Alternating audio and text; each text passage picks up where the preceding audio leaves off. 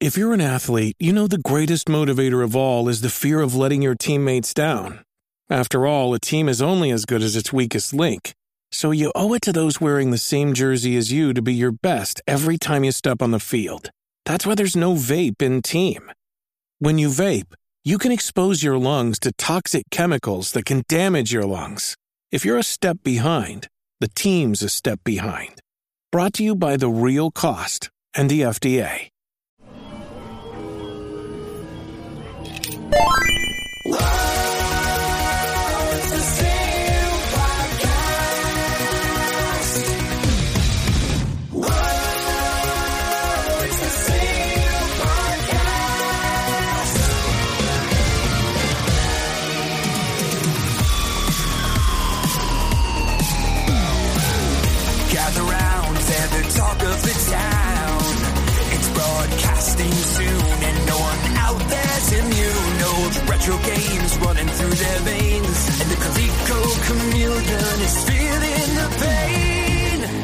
If it's movies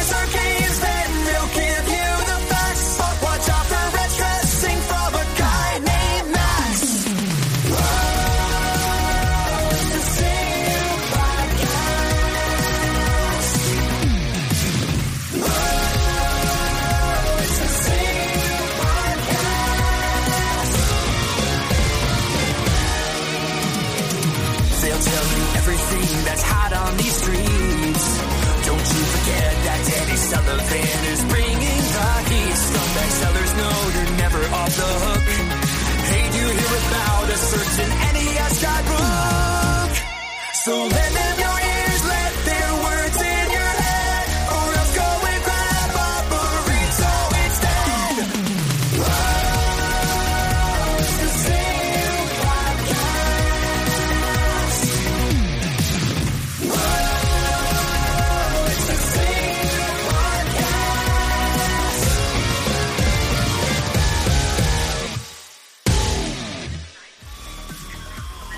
I'm doing the 200 CU podcast. Welcome, everyone, to the 200th, 200. completely unnecessary podcast. 200th episode, 200. alongside Plucky Ian Ferguson on Pat Contri. Thanks, everyone, for the past six and a half years No, of, of, of following alongside our wacky it's a long time. podcasting adventures on on iTunes, on Stitcher, on Google Play, on Spotify, on Podbean, and of course, we love everyone on YouTube. When did we start this? Summer 2013? Yes, because MagFest 2014 was the first convention I did. Wow, that's a long time. That's where Ian stepped out into the world. Right there. Yeah. he tiptoed into the, the YouTuber world. the hearts and point. minds of many. You know, uh, it was funny that things come full circle, kind of. A little bit. Uh, the first podcast, we, we talked about the, the 2DS, and we, and we spoke about uh, Ben Affleck being cast. That's right. as Batman six and a half years ago. Holy crap! And he managed to do two, two movies before getting the hell out. If you don't count Suicide Squad, and Affleck was trending today, this morning, because he said release the Snyder cut. Uh, just this this morning, so he's all in favor of that. Hey, But he's not Batman anymore already. Robert Pattinson is. So it's a lot of things happen in six and a half years. Lot Yeah. Lots of ins, lots of outs. But thank you for for sticking along with us through through the tough times and the, and, the, and mostly good times. The thick and thin. You know, my career was supposed to be over about three times by now, and it's it's going fine. Ian doesn't. You consider yourself having a career? No. This is Ian, Ian. To Ian, this is still just a fun thing to do, I guess. It's a fun thing to do. fun thing to do. and You, you collect a check, I guess. Um, real quick before we get into some of the topic rundown. Uh, oh, whatever. top around there We're talking about Animal Cross Direct. We're talking about Animal Crossing Direct, Xbox Series X specs, Tiger re-releasing new LCD handhelds, or someone using the Tiger moniker, GameStop morale being low, and more. CU podcast memories, Patreon poll. Uh, real quick, we got at at uh, we got the not for resale Blu-ray available at go to GameStoreMovie.com for that. It's going to be uh, at PAX East screening, 8 p.m. this Friday at the Bobcat Theater. Wow. And that's the 28th of February. It's also going to be at GDC screening uh, 1.30 in the afternoon, March 16th. and Midwest Gaming Classic April 3rd, 4th, and 5th. I'm not sure what day it's going to be screening, but I'll be there, and I'll be at PAX East. You can come around and see me. I'll have this and some uh, some books. We also have the limited Way to go. T-shirt available as well at UltimateNintendo.com. and um, Pins. We got. oh, we got the enamels as well. We Got the enamel pins. We, we got lots of wares uh, going on there. So, any thoughts before we dive into the Animal Crossing Direct about about the six and a half years of a podcast? No, no. I. I mean, Did you think me no. me me bothering you at Luna Video Games at Voltaire and then on Newport would lead to a podcast we'll be doing for almost seven years? No, I did not. No, I Because was. basically, me and you did a virtual podcast every week. I would just come in, we would, you know, shoot We the would shit just shoot the for like shit. an hour. It's like, oh, well, this can be a podcast. Why not? No, I'm sure uh, memories will come flooding back to me once we start reminiscing later on in the With the episode. CU Podcast Memories hashtag. with, with the memories hashtag. and I even opened up to Facebook to those wacky people on Facebook. Why not?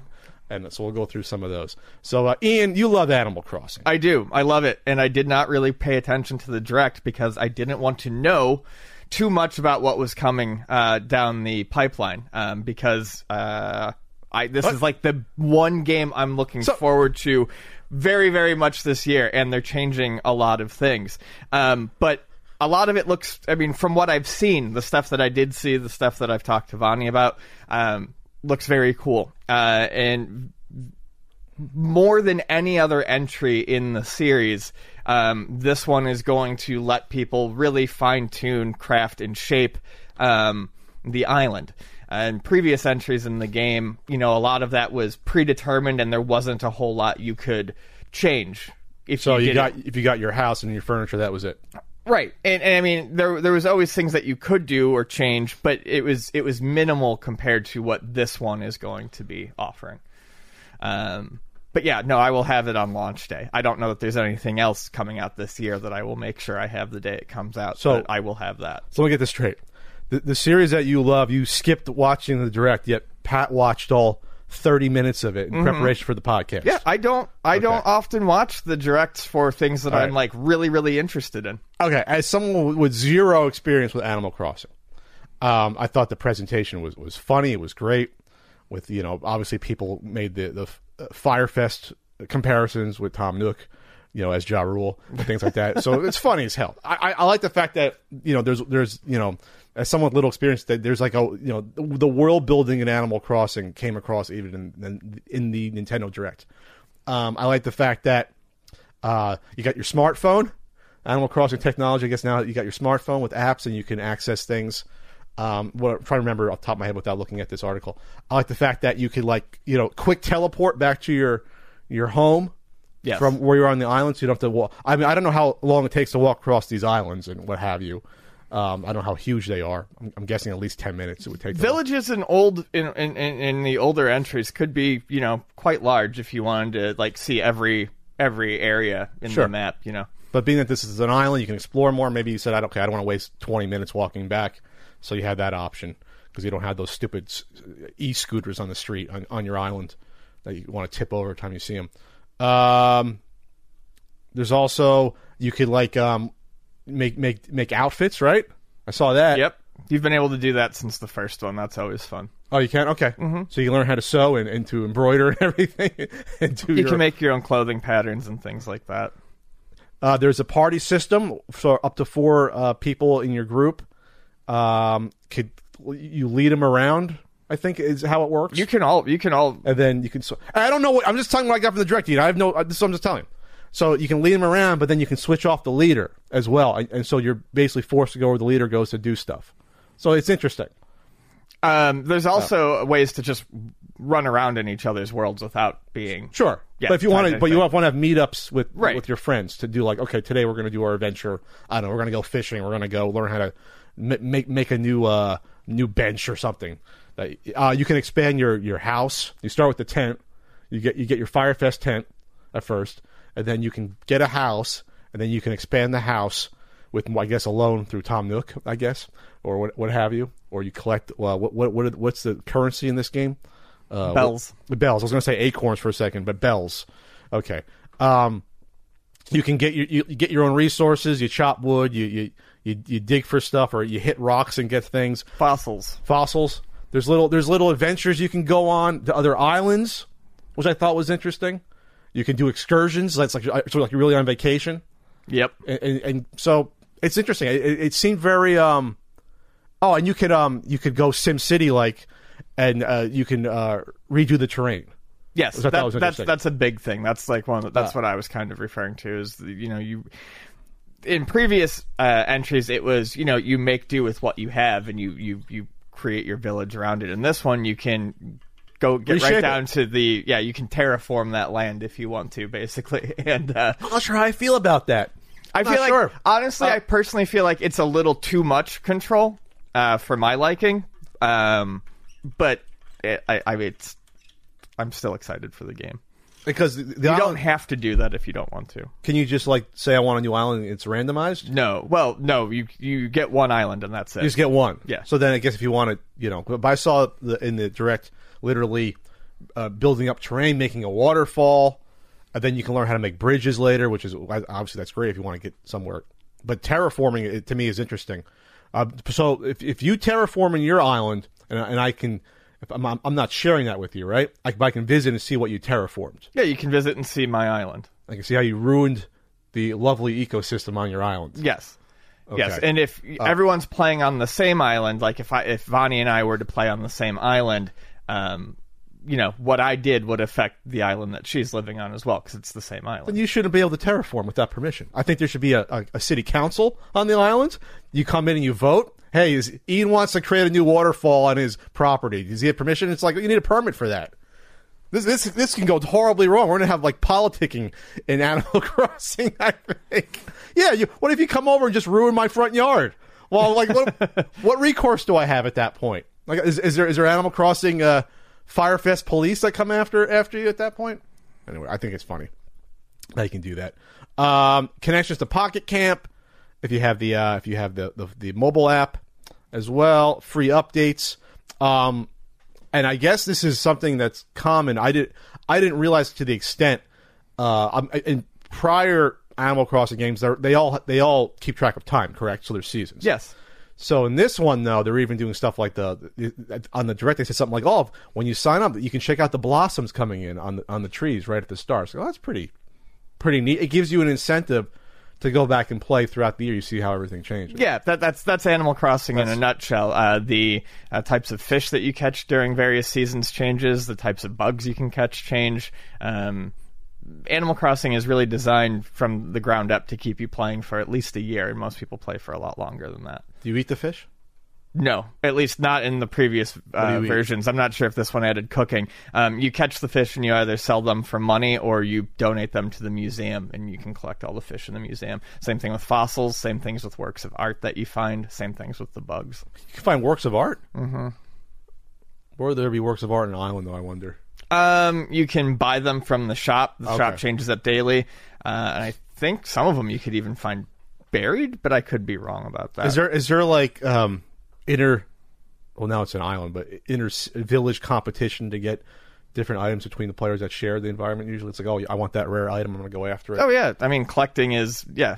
Animal Crossing. I mean there is no real end goal in Animal Crossing. just It's whatever you decide is your end goal. So you know, getting harder to find items or getting all the items in a set that you want to decorate. That's a big part of it. Huh. Okay. This is intriguing to me. This is intriguing. I still think I still think I would have liked Harvest Moon a little bit better than this, but this is at least will be fun to, you know, sort of just. Animal. Crossing is far more relaxing. Is it far more relaxing? Yes.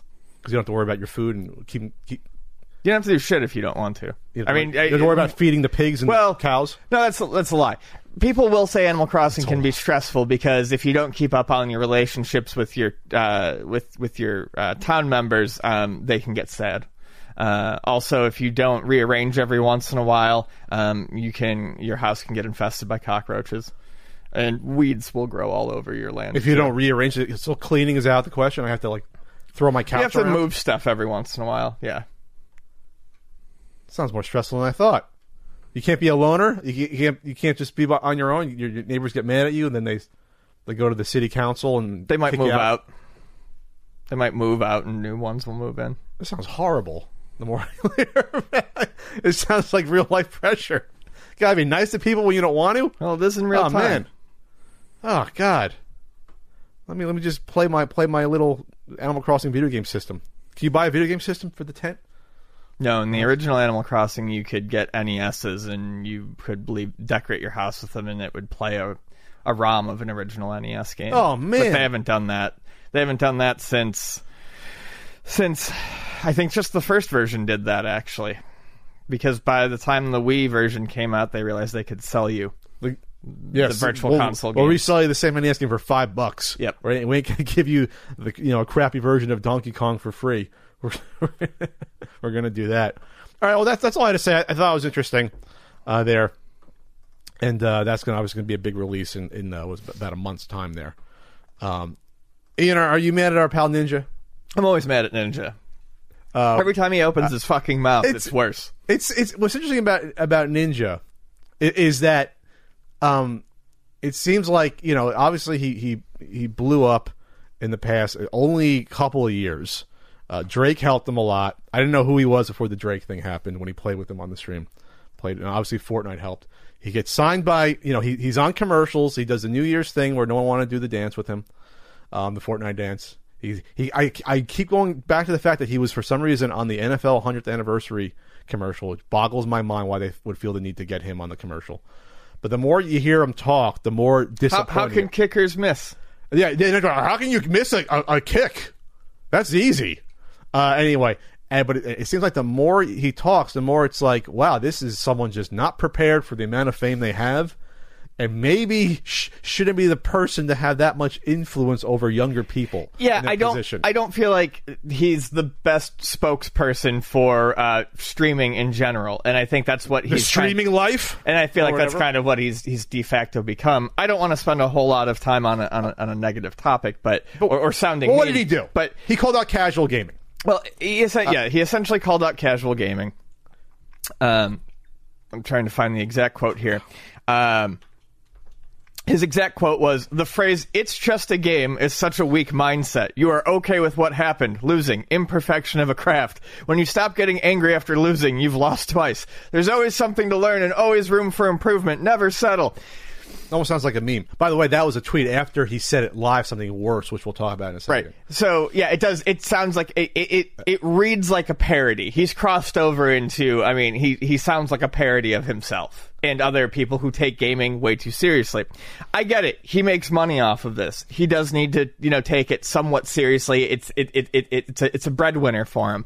But um, and and I saw some people, but even the people who defended him defended him lightly. That no one came to his full. Well, the people who came to his full defense sounded like idiots as well. But um, um, there's there's a message in here that I think some people th- think he was trying to get across, which is, you know, it's okay to you know not want to give up. It's okay to you know basically learn through defeat, but that he's he's ad, he's telling people that it's okay to be angry after. like, It's He's conflating. He's conflating maybe being either disappointed or just going through or just learning or from just learning from defeat defeat. versus being angry, and those are entirely different things. Yeah, he sounds Oh. like the type of guy who punches his fucking drywall and puts holes in it. I might That- have done that in high school once. that- But- that- that's what he, he sounds let, like. let me break back to this: is that um, in any sort of competitive sport or game, what have you, which you try to make the comparison to, which we'll get to in a second, you're always you're never going to win 100 percent of the time. You'll be lucky to win half the time. This goes back to anyone who played little league, or you know you you, you played basketball as a kid. I I did track. I was thick but quick in track in, in seventh grade, in eighth grade, and got destroyed. And yes, you you can be disappointed if you lose. Uh, whenever I lost in Little League and we got mad, especially when we were young, the coaches said there's no reason to be mad as long as you you know you, you tried, you put your heart into it, and, and you know you, don't be angry. Why why are you angry? yeah. The outcome is is is is you know not predetermined, and someone else is. It's a competition. It's natural to lose. It's, Right. There's no reason you have to rage about losing at anything, as long as you said, "Hey, I did my best. I put my heart into it, and I, I you know, I tried." So it's a horrible message to send to kids and his audience is kids, and also um, it it it enables potentially younger people to think it's okay to when I lose at a video game that has zero real life consequences that it's okay for me to yell at someone I'm playing against or or like you said rage and and you know uh, you know uh, slam your keyboard that's not a positive message that someone that's a role model to a lot of people should be engaging with at all Right. at all. Um, and and not to make uh, you know light of other things he said, uh, but he he said that if you think it's okay to say it's just a game, he said that's lazy, and, and you're and you're horrible for for thinking that. And it's like no, we're well balanced individuals. We don't have to think that because you lost in a Fortnite game. Where, where everyone loses in Fortnite except for like what the one person out of the hundred or what have you that you should be raging against it. You know? Right. Um, That's not why a lot of people play video games. You play video games to relax or to have fun or be entertained, not to feel right. Not everyone does it as a business. It's. But even if, but there are, yeah, are streamers though that do it as a business that don't have that attitude probably because you don't have to be unless you're competing for money as like a you know a professional uh, gamer.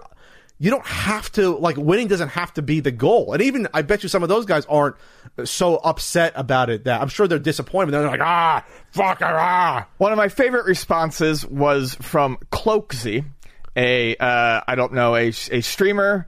Uh, the the the uh, his his his Twitter profile is I stream and make YouTube videos. I guess he has 1.1 million. Followers. I guess. He has 1.1 million followers. His response to uh, Ninja was, "Everyone taking this the wrong way is soft and would cry themselves to sleep if they heard a Modern Warfare 2 voice chat lobby back in 2010. You didn't fucking serve in Beirut together, guys. Okay, it was a fucking voice chat lobby. Just because you heard some racial slurs doesn't mean you fucking. Oh my god, it's Yeah. like Uh, it's like anything, anything to feel tough." Anything to think you're fucking special. It's ridiculous. Dude, if you were back in those AOL chat rooms in '97, it was Holy shit! Oh my god, I read stuff like that and I want to fucking shit myself. Like it's just so embarrassing. Well, how, how do you say something like that and actually hit send and think that you came across as cool or awesome?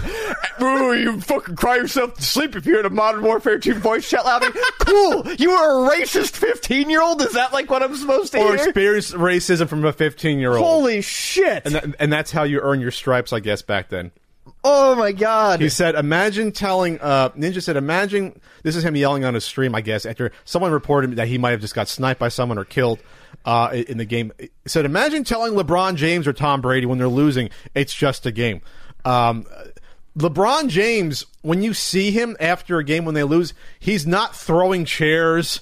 He's not, you yeah, know, there's like, no tantrum. It, it's part of the experience of being in a competition is that you know you're going to lose. Yeah. Even when you're the one of the best players on the planet, you will lose. And that's a horrible comparison to make. And yeah, you can say, well, those guys are paid millions of dollars, so it's easier on them. Either way, they're competitive by nature to get to that point in their careers to be the best in their sport. Um, but they're not raging. I, it's rare to see a, someone, an athlete, lose and they're absolute foaming at the mouth and be like.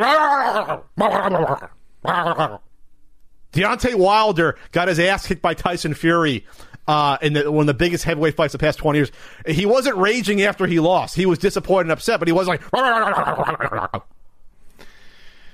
And he got punched in the face repeatedly, and he wasn't raging when he lost. So if he's not raging, you shouldn't rage because it's a video game. That that's that's, about all I'm going to say about this. I, I it, and there's there was a topic on the show we we never really went into. We always kept talking about you know you know I guess people that are influencers or, or get fame too early and they don't know how to handle it or or what have you. And, and this is one of those examples or him or like PewDiePie, where you got these young guys um, that that get thrust into these number one positions, and they just don't know what their influence is, is on people. And, and a lot of Right. times it takes a lot of bad mistakes in order to learn that. Like what happened with PewDiePie, multiple bad mistakes. Where it goes, hey, oh, I, I have an effect on people. What I say and what I like, I should watch it. You know. And it sounds like uh, good old Ty- uh, Tyler Blevins has to learn that lesson at some point as well. And hopefully he does. He's still young enough, but holy shit. Sorry, that's all I'm going to say about that. Anything else? No, I think it's time to segue into the meat and taters. well, well, thanks. This is the intro. Everyone else, remember, this is an audio podcast you can listen to as well. This is the 200th intro. Now we're getting into the 200th podcast. Uh, the Xbox Series X specs news update. Gah. the Xbox Series X is uh, they, they, uh, it's coming. It's coming, folks. you want it? It's coming. You, You can buy it? it. You're gonna get it at You'll buy. today. Yeah, you'll buy it on Friday. I'm loving it. Uh, on Friday, this fall. You'll buy it in the you fall. okay? Do you want? The hardware will boast 12 T-flops of GPU power. teraflops. Uh, based on an AMD Zen 2 and RDNA 2 architecture. Uh, it will have SSD storage, 120 FPS support, uh, hardware-based DirectX ray tracing. All of this means nothing to me because I'm an idiot when it comes to technology. However, what I can talk about are the quick resume features and Okay. Microsoft's new smart delivery. Smart That, delivery. that, that was the biggest take that you, you can explain what. Ian, Ian what is what is the what is the smart delivery Well, quick resume is something that I would like to touch on because I find that to be nice. It's a nice thing. Um, quick resume. So basically, most systems now you can sleep your system. yeah Um, and uh, you know, turn it back on, and it'll be where you left off. Um, some systems like the PlayStation 4 and I know uh, the Xbox One does this to a certain degree. I just I'm not super familiar with it because I didn't own an Xbox this generation. Um, you can like uh, you can fire up Netflix while a game is also running, so you can't, you don't have to shut the game down all the way. So if you're in the middle of say an RPG, you can back out to the menu, Okay. load up Netflix, watch a movie, back out, and then go back to what you were doing. So what this is going to do is this is going to have the ability to have multiple games running in the background, essentially like uh, like like apps on a phone, and you can resume resume multiple games. Huh. So that's actually fairly interesting. Um, I don't know that I play enough that I would ever make use of it, but there have been a That's- few times where I, I feel like that that that that that would be nice. Um, that way you don't. times to me it sounds like almost when you, you when you have your your Chrome browser open and you end up with 30 tabs that you never go back to. Well, to and that yeah, that's exa- essentially what this will be. It'll, it'll be tabs for your games, and um, you know, it, sometimes it's nice to be able to just switch between what you're doing without having to go through the intro and all that stuff over again. Um, they're also doing smart delivery. Smart delivery reads like it's going to be their uh, like some version of of cross pl- uh, cross buy crossplay, um, which Sony did uh, between the PS3, the Vita, the PS4. Certain games supported it. Basically, if you buy a game, um, that features the smart delivery, you'll be able to play it on uh, whatever hardware is best suited to play it. So uh, if you buy a game for the Xbox One, um, and then later on they do a version for the Xbox Series X, I got that right. Um, you'll be able to play it on that. So basically, They just announced it for Halo Infinite. um, a new smart delivery feature is essentially cross buy, letting you purchase a. This is from the GameSpot article. Essentially, letting you purchase a game once and play it on whatever's the best hardware. Microsoft says that developers and publishers will be able to choose to use that feature on games that release first on Xbox One and then later come to Xbox Yeah. Series X. So some third party comp- uh, third party companies. Um, I can't remember exactly what ones. I think like Call of Duty though did Ghosts uh, did something similar on the, of their own uh, between generations last time, where if you bought a game for like say the Xbox 360, you could upgrade and buy an Xbox One copy of it for very cheaply. Um, so it seems like basically this is just going to become a feature that they're going to try to put into uh, many games. Um, and then Microsoft uh, continued. What? This is but this is great news because you know this this might nudge people that will say, okay, I can just play Halo on my Xbox One, but it might look a lot better once I get that Series X. So it's a good marketing ploy to do that as well, knowing that they don't have to buy it a second time, a different version. Yes, I, I do appreciate the concessions that are being shown to between generations. Uh, Because to me, this to, is just to a- people who play games between generations. Because yes, a lot of times you might not want. You may be getting that Xbox. You may be looking to get that Xbox Series X maybe six months after launch, but you want to play Halo right away. Again, to me, you're going to get this the the system anyways. That way, you can at least play the game on it when when when you get the the more powerful system. That way, you can buy something like Halo Infinite when it launches. But if you're not getting that the Xbox Series X until Christmas, you you don't have to buy a second copy. Well, let's stop. This is the same thing as computer software. Yes. How it was like I can I don't need a new computer to play whatever my Warcraft 2 Tides of Darkness, but if I get a, a beefed up computer, maybe it'll the, the frame rate will be better, or maybe the graphics card will make it look. You know, that's a bad example. I'm more like a first person shooter where it's like okay, I can play it on the uh, medium, but if I buy the the new com- uh, GPU, uh, I can you know do it on high res. That's exactly what this is. yeah, you're you're buying the game once and just reinstalling it on your upgraded hardware and reaping the benefits. Yes. So it's nice to see consoles doing this. I still think the overall issue Microsoft is going to face this uh, this season is the lack of um. Oh, Ferguson, think Exclusives? it. Think the word exclusives. Yes, that's the word. That was the word. Bird is the word. Uh, yeah, uh, the, that's going to hurt them. But uh, yes, they are. This this is at least. I, I feel like this is you know a, a friendly thing to do. Let's go back to two things real quick. Well, you, you brought up the ray tracing. I did. Um, support 8K gaming and frame, ra- frame rates up to 120 FPS in games. Remember, folks, unless you have the monitor TV that could sustain or, or support those resolutions and frame rates, there's a lot of TVs that do 120. There's even ones that do 240, but anything above 120, most humans can't tell the difference at that point. Very few can. Don't, I'm going to tell you right now don't go out and buy an 8K TV. 4K will be fine. 4K will be fine. Don't don't go out and buy a, a brand new TV every three years uh, to support 8K gaming. 4K is fine. I'm finally thinking about getting a 4K TV. You're you're okay with, and you have a big uh, big screen. I like that TV. So like uh, 8K is a scam. Like l- l- enough. They're going to go 16K afterwards, so that if it blows up to a thousand feet in front of my eye, I can see the difference. Because that's what you're looking at once you go from 4K.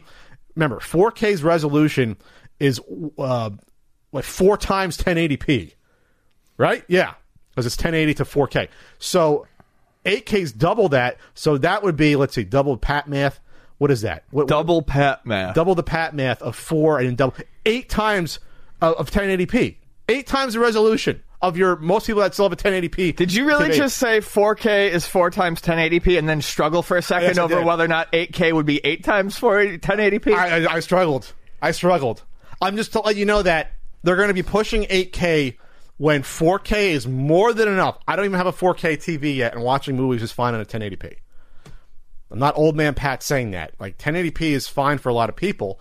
Uh, if you want to say, okay, well, get, go 120, uh, 120 uh, refresh rate, 120 frames, cool. Get the 4K TV for 500 bucks. Don't spend three grand on the 8K TV, whatever the frick they cost out there. It's, it's that's that's not. But at this point, though, that's all they have left. They can't say, "Oh, 4K" because the last console was 4K. They got to say 8K. I get it. I get it. Why am I getting so angry about this? I don't know. I have no idea. There's like no one that owns a 8K TV out there. But I'm getting. Maybe that's why I'm getting angry about it. Someone is listening to this right now, and they're like, they're fucking fired up. They want to hit you. They're like, oh, I, oh, I got am- that 8K TV on the way from Best Buy, buddy. Yeah, I'm going to be enjoying Halo Infinite in 8K whenever that version of the game comes out. Let me just tell, say this about teraflops.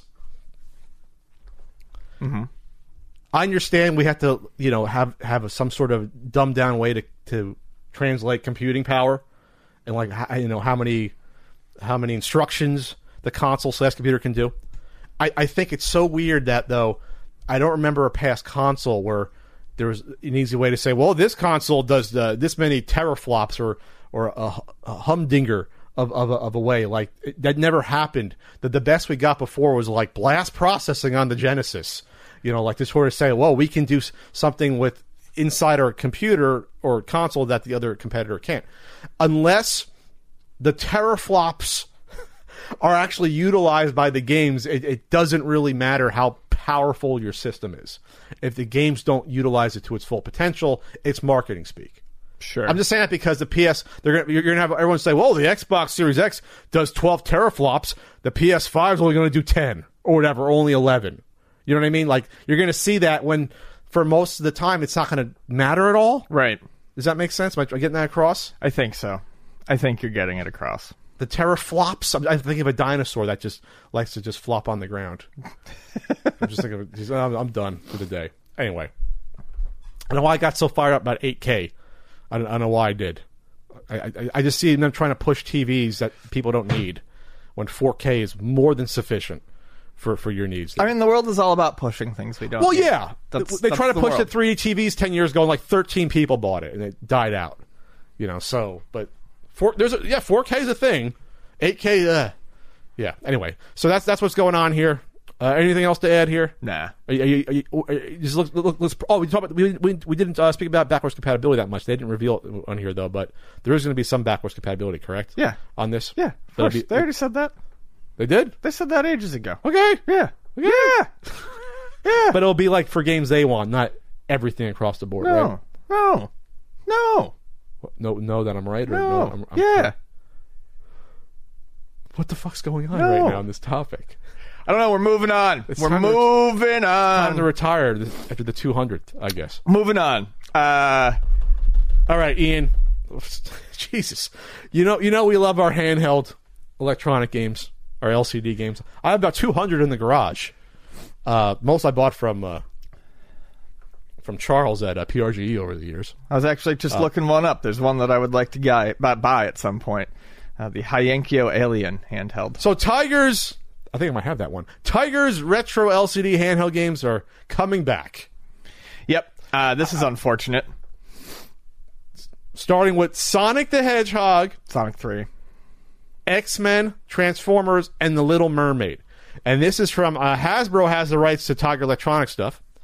So they're going to launch these four to start, and they're going to cost fourteen ninety nine each. Hasbro says each game is inspired by the original version from the 90s. From what I saw, comparing to the old ones, they look exactly the same for the most part. Yeah, the terms of- Sonic 3 looks uh, exactly the Little same. Little Mermaid look the same, same control scheme. Um. I'm guessing they're not reinventing the wheel. I'm guessing the games are exactly the same as well. I don't see why they wouldn't be. Yeah, I don't think we're going to get any like fine tuning. You're not, you can't remaster a Tiger Yeah, LCD we're not going to get any DLC. you, you you still have your your off, your sound button, your pause, your on, and then the little little uh, pencil thing for the for the reset for the for the battery thing there to reset everything. um, Design and technology were created with the original ga- game unit in mind, of course. Okay. Um, this is what I'm going to say. Ian kind of gave away what what he, his thoughts. Be very careful what you wish for when it comes to nostalgia. yes. There's a reason why these handhelds were left i- i- i- into the uh, I want to say the obscure dustbins of, of of gaming history, not a video game, but gaming history. Well, th- Uh, there there is, yeah, uh, but it, it, I mean, portable gaming got got cheap, uh, cheap enough to leave these behind. These things sold like hotcakes back when they would, yes, would because they were the, they were the new hotness in 87, 88 when they came out. They were like the most advanced handheld, you know, one-offs we'd seen. Um, you want to say, well, Game and Watch were, but I mean, these were advanced back, you know, 32 years ago, what have you. And there were some ones that were pretty good. You know, I had Ninja Gaiden, I had Double Dragon. Ooh, I- Double Dragon is bad, bad, bad. I enjoy. I remember enjoying it. Bad. Ninja Gaiden was better though. I will give you that. Ninja Uh, Gaiden. was Ninja better. Gaiden and uh, Batman both played exactly the same, and that was one know of the only ones I remember actually being decent. So this is why young plucky Pat had these because they were cheap. They were like 50, 15 bucks, maybe twenty bucks uh, back then. Uh, they were maybe maybe some were maybe like the maybe like the, the, the, the regular like baseball and football, which I had football. Maybe they were ten dollars. I forget, but they, but they were cheap.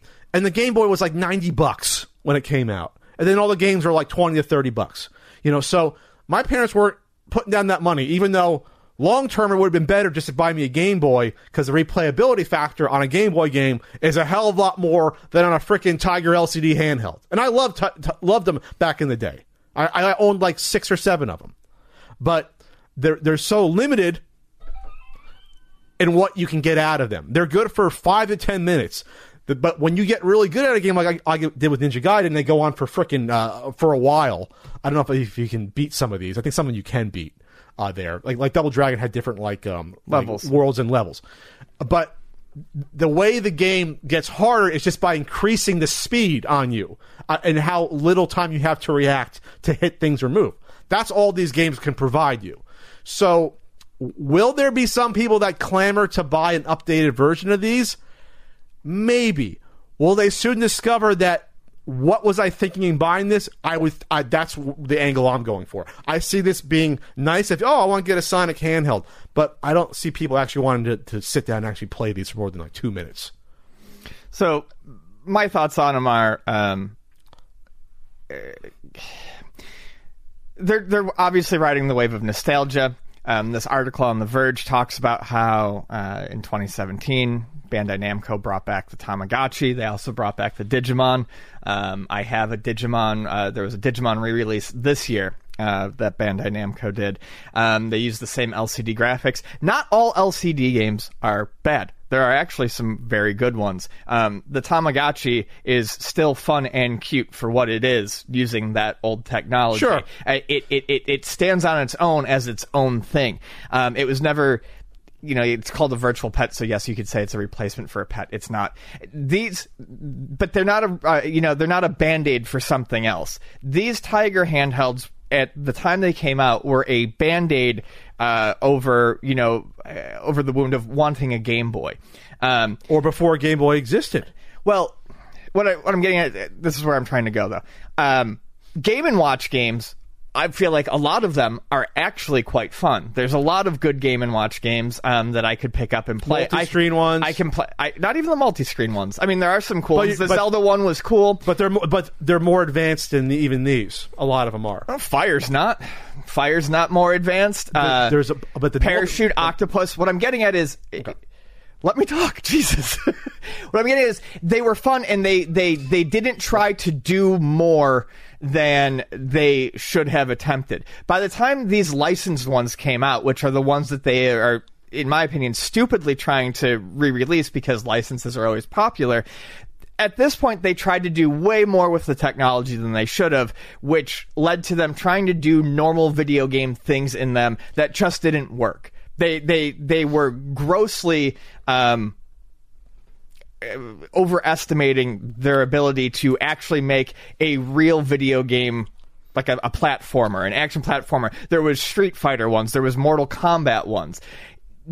They tried to be too complex. This would be cool to me if they were doing re-releases of say the original b- football or baseball or pinball or Or- kung or- fu or wrestling. um, or the uh, yeah, skeet shooting. the first run of them. Yeah, the That first not- run of them. That those actually have there, there's something fun to there's fun to be had in picking those up and playing for a few minutes. If they were to re-release the Game and Watches, those are really good ways to kill time. Um, you can do fun things with this technology, but the X-Men game, trying to do these license games where they just took every single license that was out there and tried to make an LCD game out of it. Yeah, people are going to buy these and they will play them once and put them down and never pick them back up. Okay, what what I was trying to uh, impart without interrupting you, Ian, was that the LCD Tiger games came out at a moment when there wasn't handheld gaming that we know of today. So you can say, yeah, the Game and Watches were around. They were dying out by the late '80s. That I, I did not know more than maybe my cousin and my and my asshole friend Kevin who would, who would let me play his that had a Game and Watch. Right. Nintendo was sort of like, okay, we got this real real video game market we're going to focus on.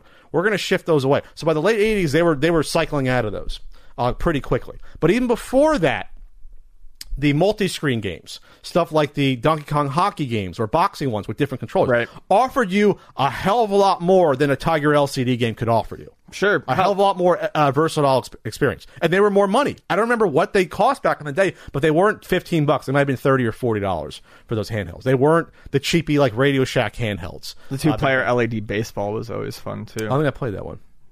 The same thing with the little circular guys that come out. no, the the you've, uh, it wasn't a Nintendo one. Oh. The one where you can pitch on one side and bat on the Oh other yeah, side. they always it's had just those. the red LED they were lights. Like, they, they, some- some- oh, they, uh, uh, they even had two player like the, the stadium shaped uh, Tiger ones. Mm-hmm. Yeah. Tiger put out a lot of products. They probably uh, um they they had um afterburner with with a, with a little cockpit. Yep. And an outrun one, I believe. They I remember. I think it was outrun. They had a racing one.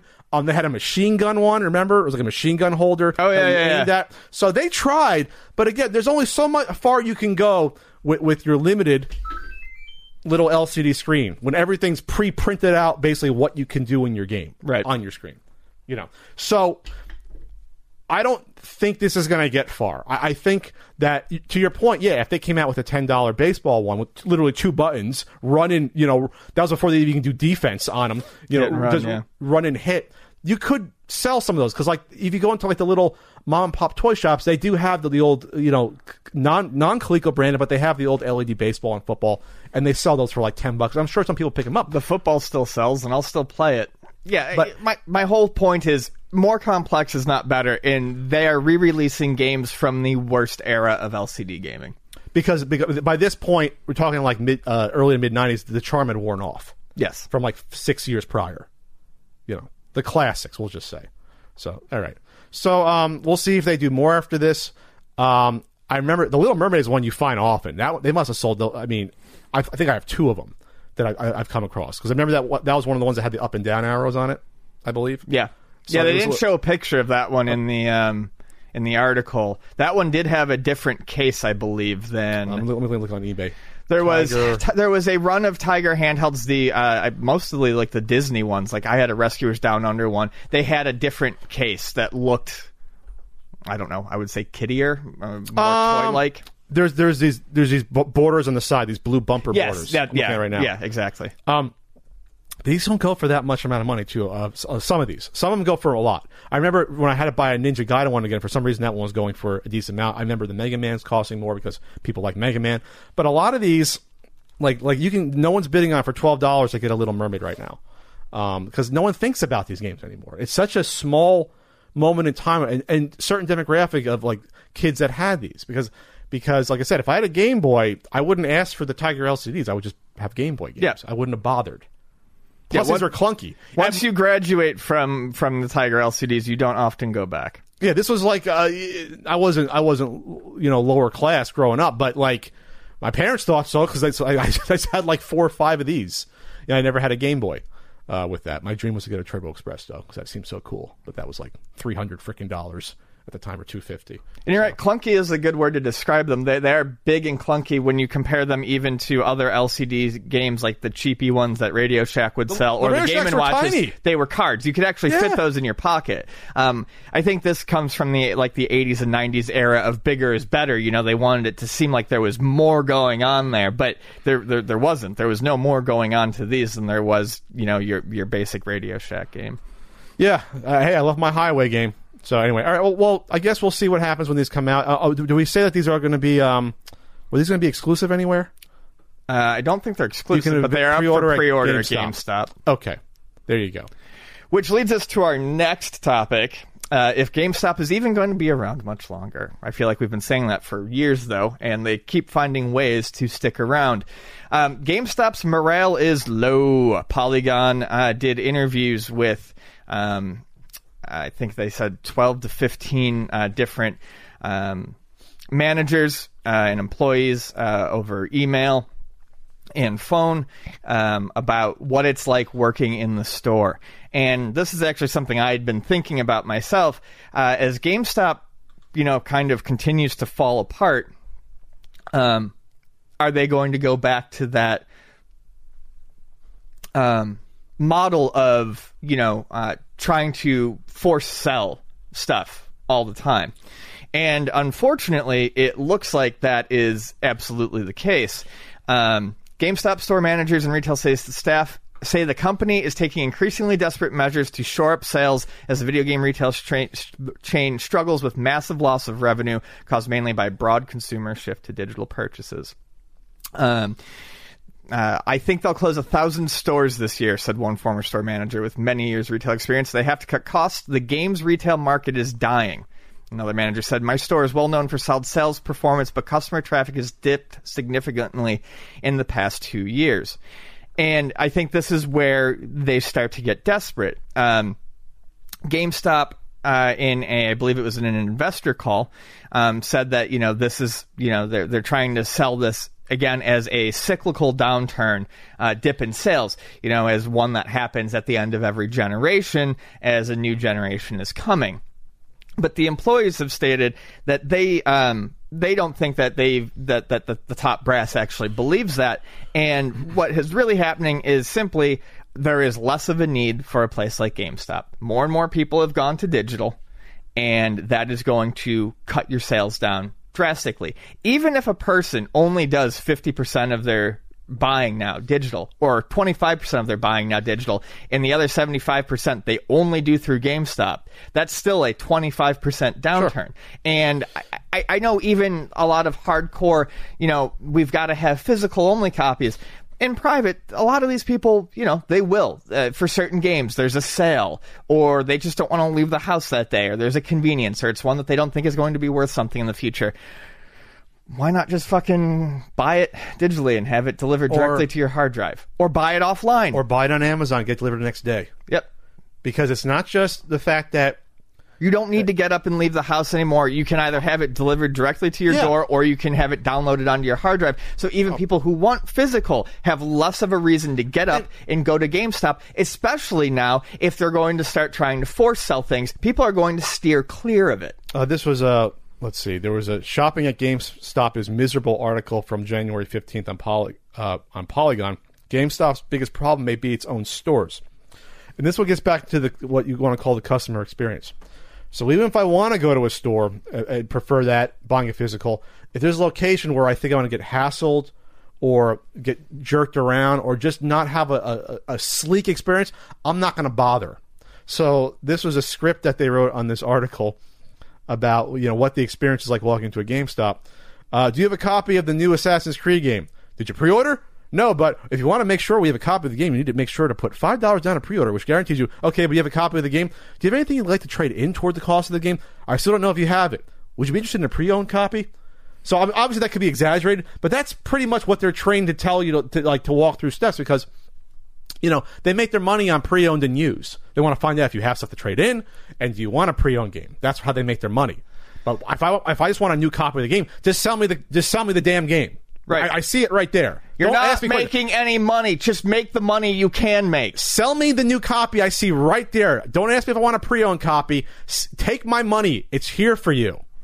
Um, an assistant manager says things have changed drastically. Our district manager is pushing tech trades like iPhones and tablets, as well as pre-order reservations. No one cares about the games or the customers anymore. It's obnoxious.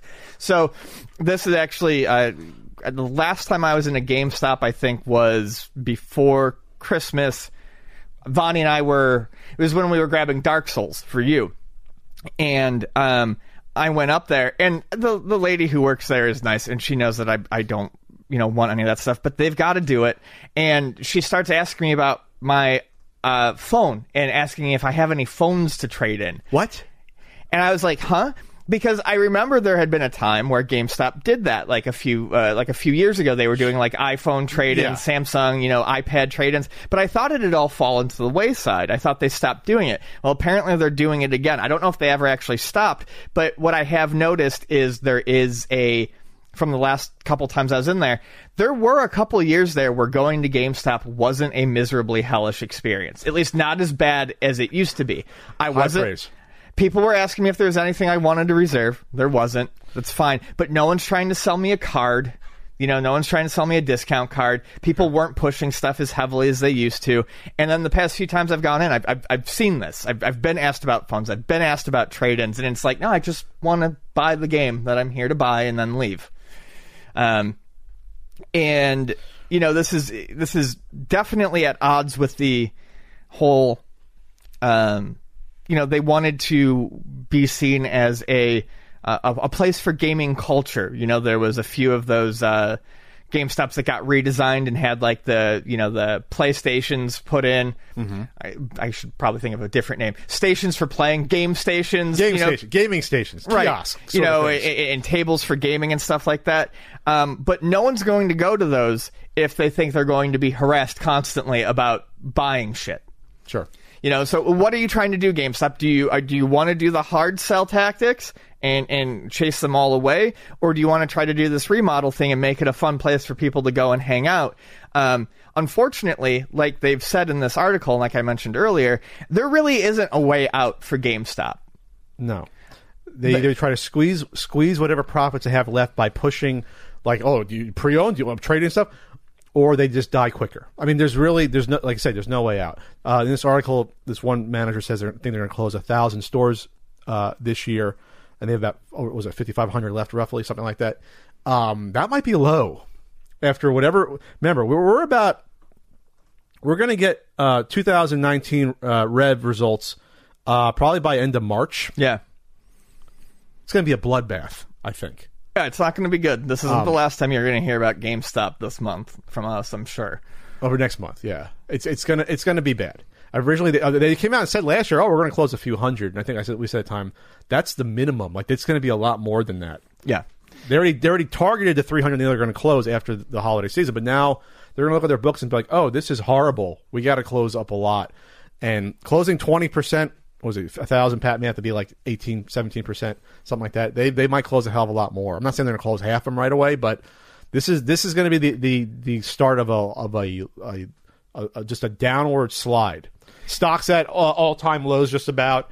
Um, there's no confidence in it. There's no there's no way out. They just had the circle of life crap we talked about last year, and you know to push. Yeah, and that's kind of what I was saying. For like a year or two, there was like uh, they didn't really do the circle of life shit. After like the, I think especially after it gained some traction in in in in the news, um, you know, they laid off of it. But now apparently this sort of thing is coming back full force, and it, it, it, it it's part of a larger trend that I I mean I kind of get. Uh, I was reading the other day that Sears recently had someone buy them again to try to like Really? toss them another freaking lifeline. What what is like sit down with these people. What is actually your end goal? You you you haven't lost these customers entirely because of business practices. Partially, yes, but you've lost a lot of your customer base because technology advances. We can do our shopping from home. So why are you pulling the band-aid off so slowly? It just hurts more. So also Sears has no branding besides, hey, we've been around for over 120 years, whatever. Come to our stores. Like that doesn't work in Right. 2020. So I, I mean, I, I realize that you know, uh, you know, the, the the people at the very top want to squeeze every last dollar out of it they can before they shut it down. But realistically, what do the I, I, wa- I want to know what these people are thinking. What do they realistically think is going to happen?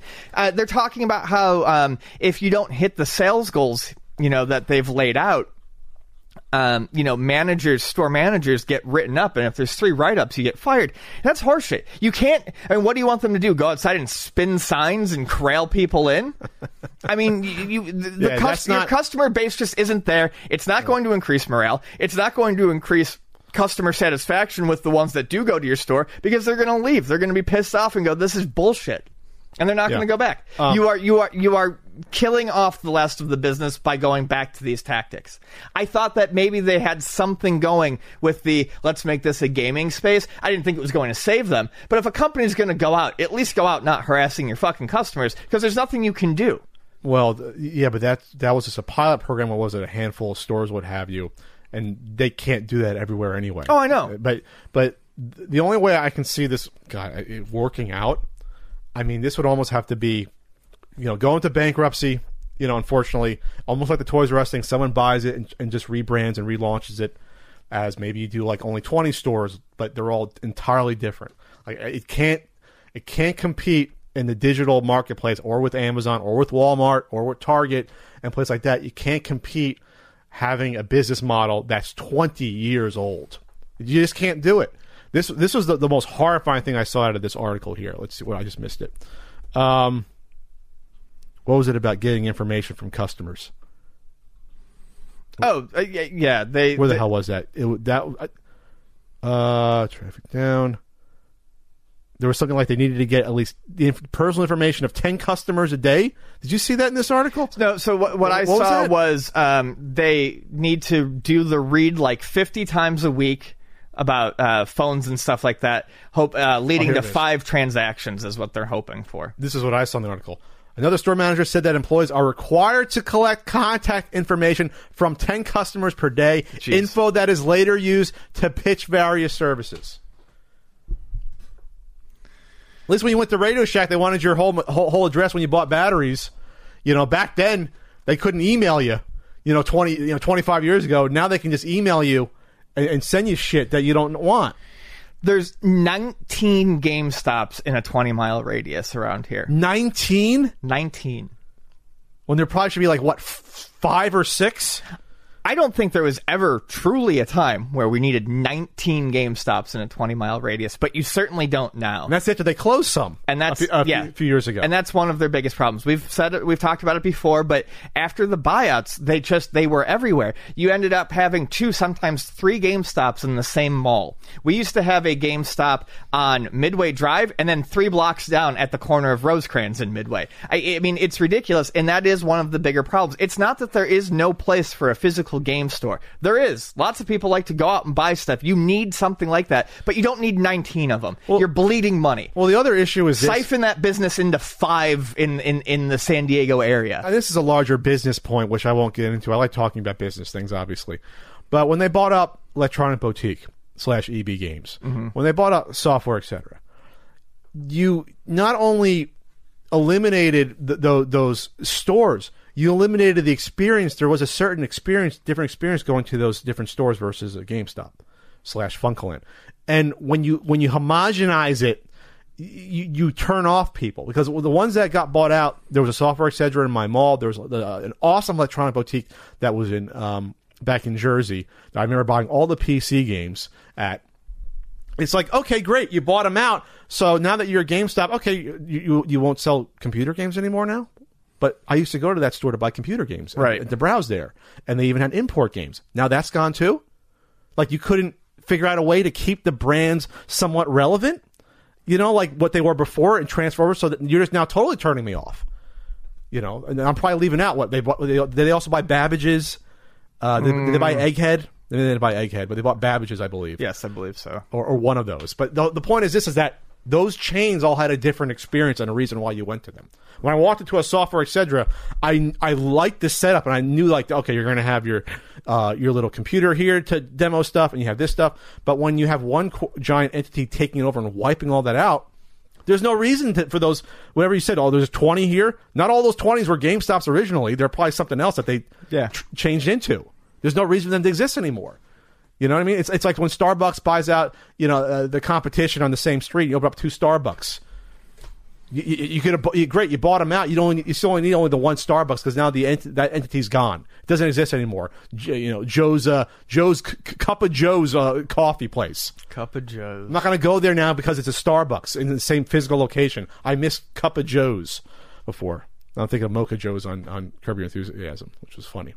Season premiere. Anyway, yeah, that's that's horrifying. You're, you're going to write up a store manager because I didn't get enough personal information from customers, you know, that just want to buy, you know, a, a freaking video game. Yeah, it's gross. All right, so we'll we'll see. We'll come back and probably it'll probably be early April uh, when we have the 2019 uh, financials to go over, and it's not going to be pretty.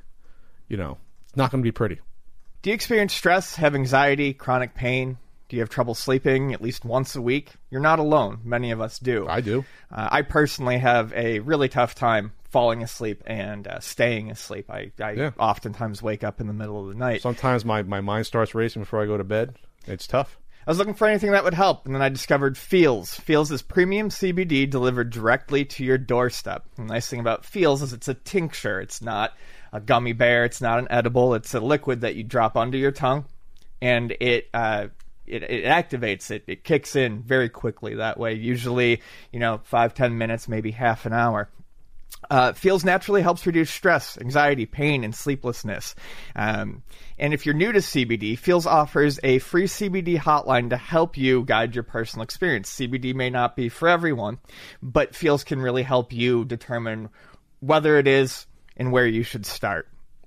Feels works naturally to help you feel better. There's no high, there's no hangover, there's no addiction. You won't feel feels in the morning. Feels isn't going to affect your ability to, um, you know, go about your daily activities. It doesn't get you high. It just helps you take care of the anxiety, pain, stress, whatever is bothering you. Sure, you just got to figure out what sort of dosage works for you and and the effects.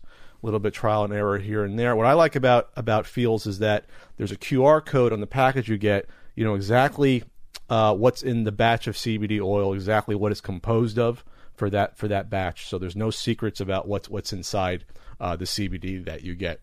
Uh, Feels has me feeling my best every day and can help you too. Become a member today by going to feels.com slash CU podcast and you'll get 50% off your first order with free shipping. That's F E A ls.com slash cu podcast to become a member and get 50% off.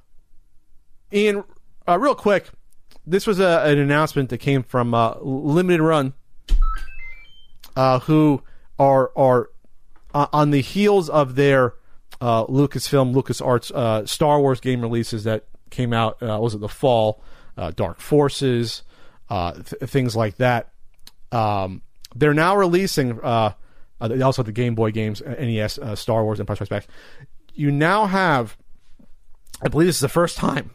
Um, I'm a little excited about this. You have official re-releases of Sega CD games coming back. Actual physical CDs of Sega CD Right. that you can put in your Sega CD player. They're coming out with uh, a game that's dear to my heart, Rebel Assault, and the game that's dear to your heart, Monkey Island. um, so th- this is uh this is to me interesting just because and of course they're going to have their limited collector's editions and things like that that you can get if you don't want the regular version uh, here. But what's interesting is that the the Sega CD is a console that you know it- it's sort of been. I don't want to say lost in that sort of a 16-bit era in terms of people being nostalgic for it because not many people had a Sega CD compared to a Genesis, obviously. Right. But it's like how many people want to, want to dig out their Sega uh, CD and play it? But what people, I guess, have to remind you is that remember for those first generation of, of CD consoles, there wasn't copy protection to worry about uh, for, for for Sega CD, and there wasn't for um, Turbo CD slash PC Engine CD because because the the burners were so prohibitively expensive uh, back in the late uh, '80s, early '90s that it would it wouldn't make any sense to do it anyway uh, back then.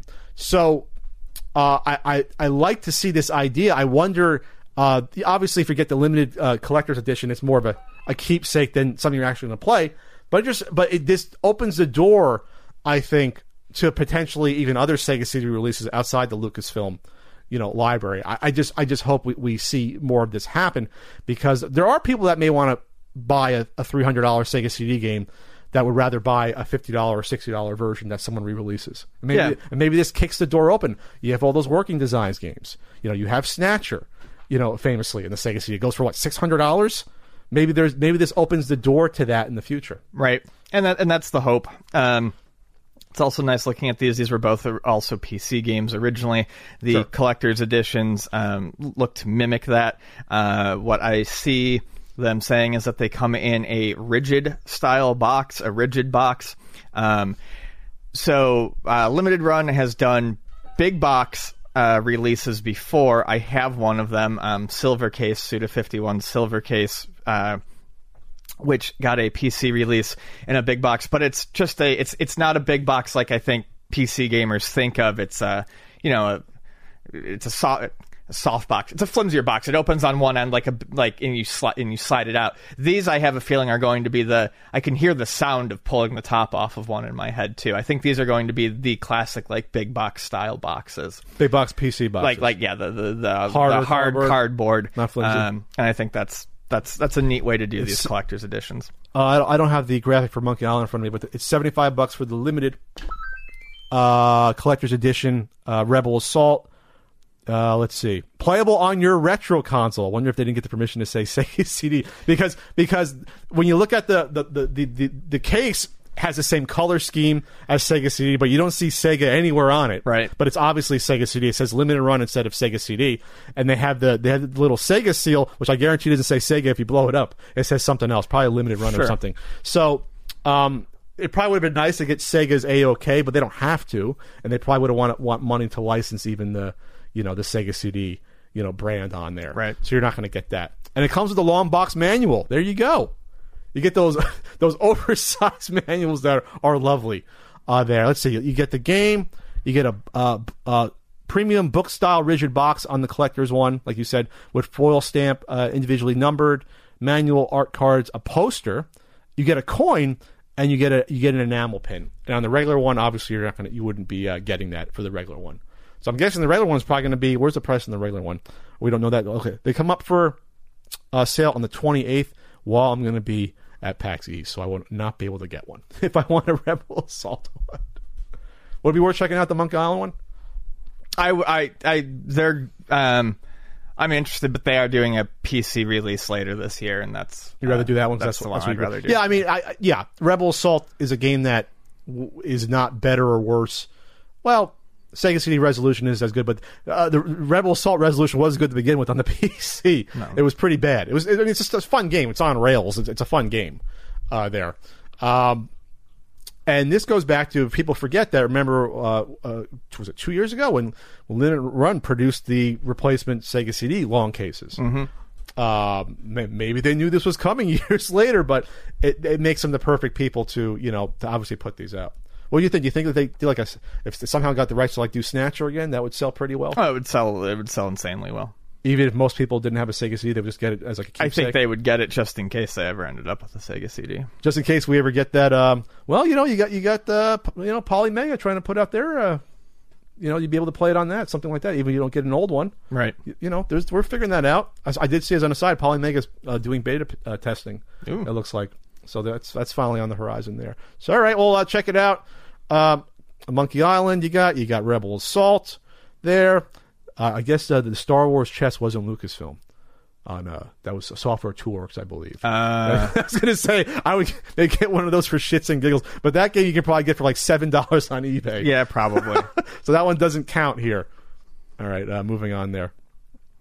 All right, Ian, Sir. we're gonna be talking about the a sealed auction that ended for a first print, first print Mega Man on the NES. It went for seventy three bids. It went for forty one thousand one hundred dollars. Jesus H. It went for. This is on the heels of the uh, seventy-five thousand dollar WATA graded Mega Man auction that we spoke about, I believe, a month ago. Yeah. or so. So it didn't reach seventy-five thousand, but it's still forty-one thousand. So obviously, these big numbers are going to come up more and more now that WATA uh, and Heritage have inserted themselves into this game before. You know, a game that could have cost a sealed Mega Man, you know, maybe cost you know a, a, a, two grand or whatever at most uh, two years ago is now going for forty thousand dollars. Uh, even maybe two grand might be, might be generous. Um, you're gonna have people that find these that have them in. You know, I talked about Ian yesterday. I have a sealed game that I, I oh maybe I can I, I should get it graded in this market. What's interesting though is that it didn't get close to the seventy five thousand dollar uh, heritage auction. And you can say, well, that's because that one was graded. People knew what it was for sure, and, and plus there's a there's a special bonus value that you put on stuff that comes to auction versus uh, that's not graded on here. That's Right. still that's still a ton of money, thirty five thousand dollars in between it. Um, and you can say, well, maybe this one doesn't get that, you know, a nine point two or what have you. It only gets an eight point four. It's like, I, I there's not going to be so many of these out there that people are I think are going to care as much. Um, but what's more interesting is that when you look at the um, the bidders, there's only maybe at most a dozen different bidders going for this Mega Man out there, which always brings me back to the point that It's a small audience. it's a small world after all when it comes to the number of people that are in this game. Yeah, um, and I yeah I think that's that's that's proven there. It's it's it's not when there's not that many people in the audience. Eventually, the money to be made dries up, and people are left holding the hot potato. They're holding the bag. And then what do you do with it? So I can guarantee you that whoever won this auction is going to go. They're going to do the ex, the ex, expedient uh, WATA grade to, to get it back in a week or two. And it'll be on heritage auctions in, in like a month from now or two months to try to see what they can get. Maybe they say they probably are thinking, "Wow, well, it, it's worth seventy five thousand, right?" Because I just saw one sell, so they're going to hope to put it up and get uh, more than seventy five thousand, Right. Or or even Or closer to or it, even yeah. underneath, they'll still make whatever twenty thousand profit if it sells for sixty. That's a quick uh, twenty thousand dollars. That's that's a, a and I'm not saying that can't happen, but there's a fallacy to that thought. That just because one sold for a lot of money before, that this one's going to sell for the same amount or close to it. It's a fallacy. Um. So we'll see, but this is going to happen more and more until that bubble just you know grows and grows there. You know, because what happens? What if uh, we always say this about we say about stadium events because we still know there's six pristine ungraded stadium events out there like good old Timmy Atwood has. What happens then with other collectors see this happen, and they're sitting on their sealed Mega Mans, uh, and is it to be more than two or three, and they come up for auction? Are you going to guarantee that each one will be worth more money or less money after that point? Because again, this is a small pool of people that are now um, buying and selling uh, between each other for tens of thousands of dollars, tens of thousands of dollars, Ian, for games that are materially the same as they're out of the cellophane. They're, they're worth you know 0.2 percent of the value. You know, you, well, what is it? If I go on eBay and find a first print, if you even want a first print Mega Man version, I, mine's not a first print. I checked after all this. Uh, my box one is not. I After checked all this hullabaloo. Hull, did all the hullabaloo by Bally. Um, was it hullabaloo by Bally? Did they do Ballyhoo. it was Ballyhoo. Hullabaloo Ballyhoo. Um, I did check just for the hell of it, and then I did check, you know, um, the Mike Tyson because that's the one I and I checked my Rad Racer, and I didn't have those three big ones as as, a first print, but I do have a Castlevania first print. Now I'm starting to see that go for hundreds and hundreds of dollars, complete in box, and it's like why? Like they they sold a decent amount of those anyway. So a Mega Man first print. I'm just trying to make a point here about the value that you put on the sealed. Someone's trying to get five grand for a pretty good condition complete in box one because I see this happening uh, for the Mega Man on the on the NES. Um, let's see what what they sold for recently completed versus that. Uh, five thousand one one beat up went for one hundred and that's only because they want to get a first print now versus getting a better condition one. But we'll just put the, we'll just take this for example. This five thousand dollar first print. If if you are truly and that didn't sell, did it sell for no? If you and wow, it's, it's actually eh, it's like a eight out of ten. If I was truly interested in, in this being, you know, oh, I want to get the first print version, would I be satiated spending five thousand versus forty thousand? Probably, but to me, the, the market's so inflated anyway that that five thousand dollar game, you know, I, you'll be hard to, I think, to find a buyer for that Yes, I think it's going to be difficult.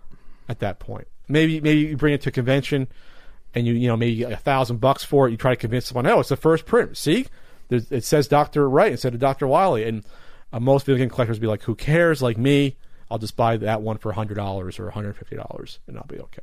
So, all right, that's that's all I want to say about this. That that that was a somewhat shocking to see that happen because usually that'd be like, oh, it's a Stadium Event for forty thousand dollars, not not a Mega Not a Man. Mega Man. not a Mega Man. That's a hell of a lot easier to find in any form. A cart, even though it's an uncommon game, it's it's not dirt common. You know, you can still find it. Uh, there. So we've got a scumbag seller. A scumbag Seller of the week week. two hundredth uh, two hundredth episode version. So uh, the scumbag seller this week is the uh, the, the product is the uh, Zenhace 3D arcade video games console. Uh, by Zenhace. You can find this on Amazon. This one is uh, linked to us on Amazon.co.uk. It's a UK one. You can't buy it in the US. It's a Pandora game box with arcade stick and buttons. So what, what Pandora's boxes are not un, uncommon. They are uh, Times when you open them. Uh, the fates. Is that what it is? The fates fly out. Oh.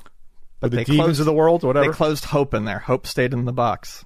Um, Pandora's box. They're not. Uh, they're not like. They're not unheard of. Basically, it's it's a bunch of arcade ROMs, usually with two joysticks. You hook it up to the TV. Um, they are it's like the older brother of, of, of a RetroPie. sort of yeah these are things that we would have um you know that we would have featured on you know uh, early scumbag sellers of the week but these things are so common now that they wouldn't normally come up um, this one is particularly egregious though because this one It's an arcade. It's a dual arcade setup. dual arcade Stick. setup which which a lot of them are Uh-huh. but this one uses the Capcom mold from the uh, Capcom Home arcade. home arcade that we covered on excuse me the podcast uh months ago um it doesn't say Capcom on it no it has some blue lightning on It it has some sweet blue lightning. I'm going to put on on my on my Toyota Celica. but the outline Uh. is incredibly clearly the Capcom home There's the, arcade. there- there's the C. You can see there's the the, other C. C. There's the O. There, oh, there's the M. It's the same exact mold that they took from the Capcom home arcade. And I have to wonder why. I, I, I'm just wondering if they, they were able to, you know, get a hold of the plant in China that was pressing these that had the mold and get these, you know, at a cut rate cheaper because there is a there is a fairly typical mold for the two joystick Pandora's box setup. Oh, there is. If you scroll down, Okay. you can see. Oh, there's it. a bunch of 'em. You can see them down there. They're all over the place. Um, and these are, Rectangular. yeah, rectangular. So it's not like a case didn't exist for this. I can only imagine that they were shopping around for cases and they're like, we've got these Capcom ones for super, super cheap. If you want them, you just got to throw your own graphics on top. So here we are, the Zen Haste 3D arcade video game system in the Capcom box. What's beautiful about uh, this, uh, the more I look at it, the, the more fun I have with it. Um, the, uh, Two, the, 2,706 no, no, no, no, no, no, no, no, no, no, no, no, no. See, that's what Oh. I'm getting at, though.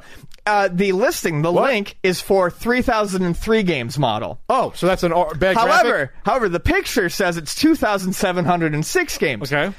The 3003 games model is 149 pounds. However, there is an option here that we can click on for a 2609 games model that is actually more expensive at $179.98 pounds. Uh, Wait, wait, hold on a second. 178, eight- 100 180 pounds. So, but all three of the numbers are different. The advertising picture is for a 2,706 games model. That's the picture that's advertising a 3003 games model. But there is a 2,609 games model, but that is still not the same as the picture.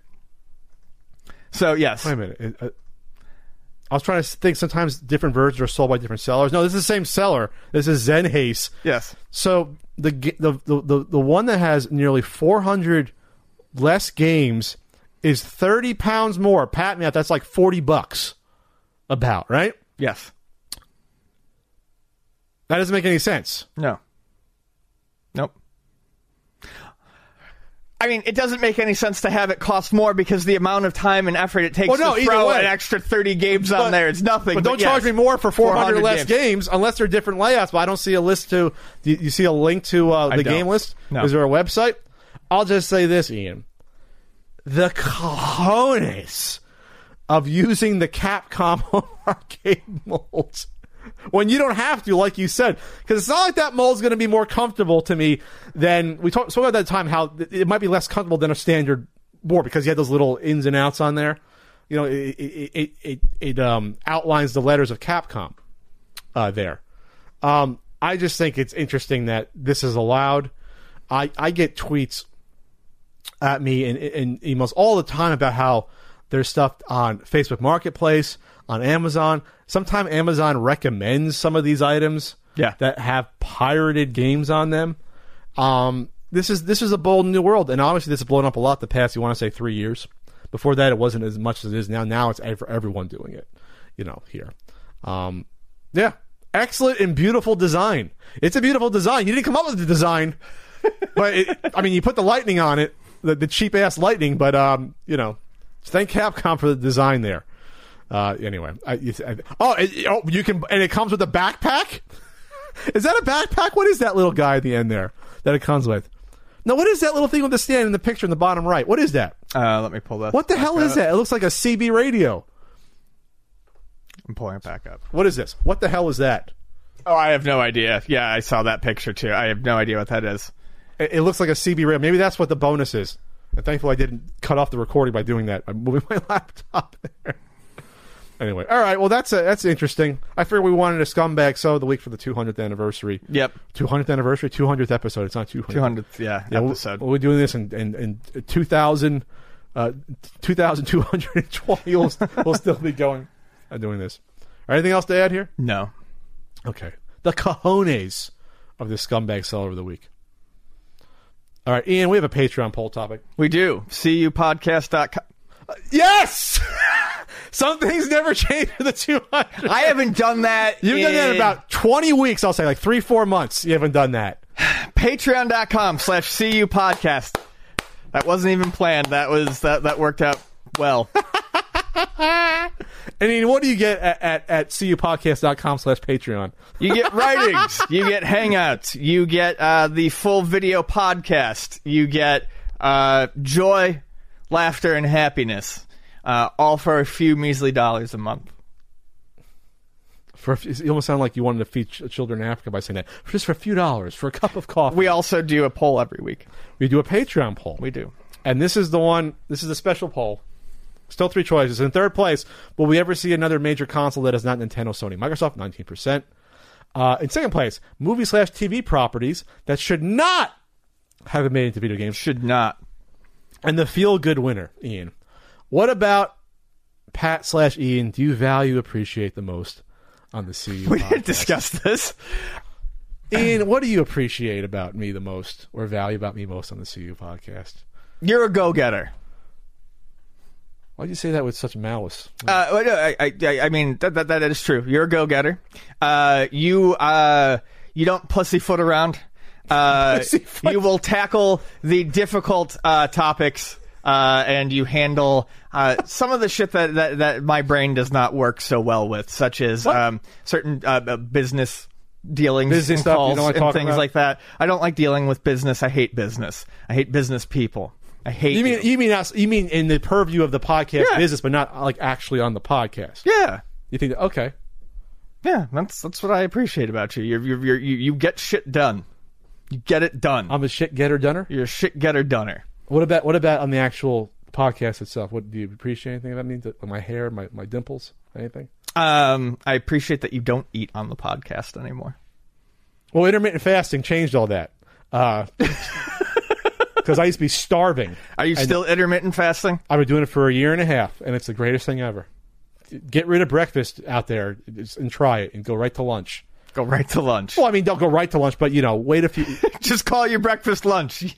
Well, yeah, yeah. Is that it? Wow, I almost got a minute out of you. Almost. on, on complimenting Pat. um, I mean, I, I, I what, what, what I appreciate, I appreciate the fact that we have a good rapport. Uh, I mean, that's that's why we do the podcast in the first place. Is you and I can play off each other fairly well, and we can spin normally small or pointless topics into something much larger. There's nothing pointless on the CU podcast, Ian. Uh, okay, unnecessary Yes, on the It's CU podcast. It's not name. the completely pointless podcast. It's not the CPP. All right, what is- was my turn? It's your turn. What about Ian? Do I appreciate the most on the CU podcast? I don't understand why I had to get a little attitude before I'm, I'm about to be sincere. I love that. I love that Ian is ornery. I, I love that he's a curmudgeon at times. It, it makes for because I try to put on a happy face, though a lot of times I'm in a, I'm in a terrible mood. Some not a lot of times, but sometimes I'm tired. But you know, you it have to be a little uplifting at times. You know, doing a podcast. I like that Ian to me is like a um a small fire.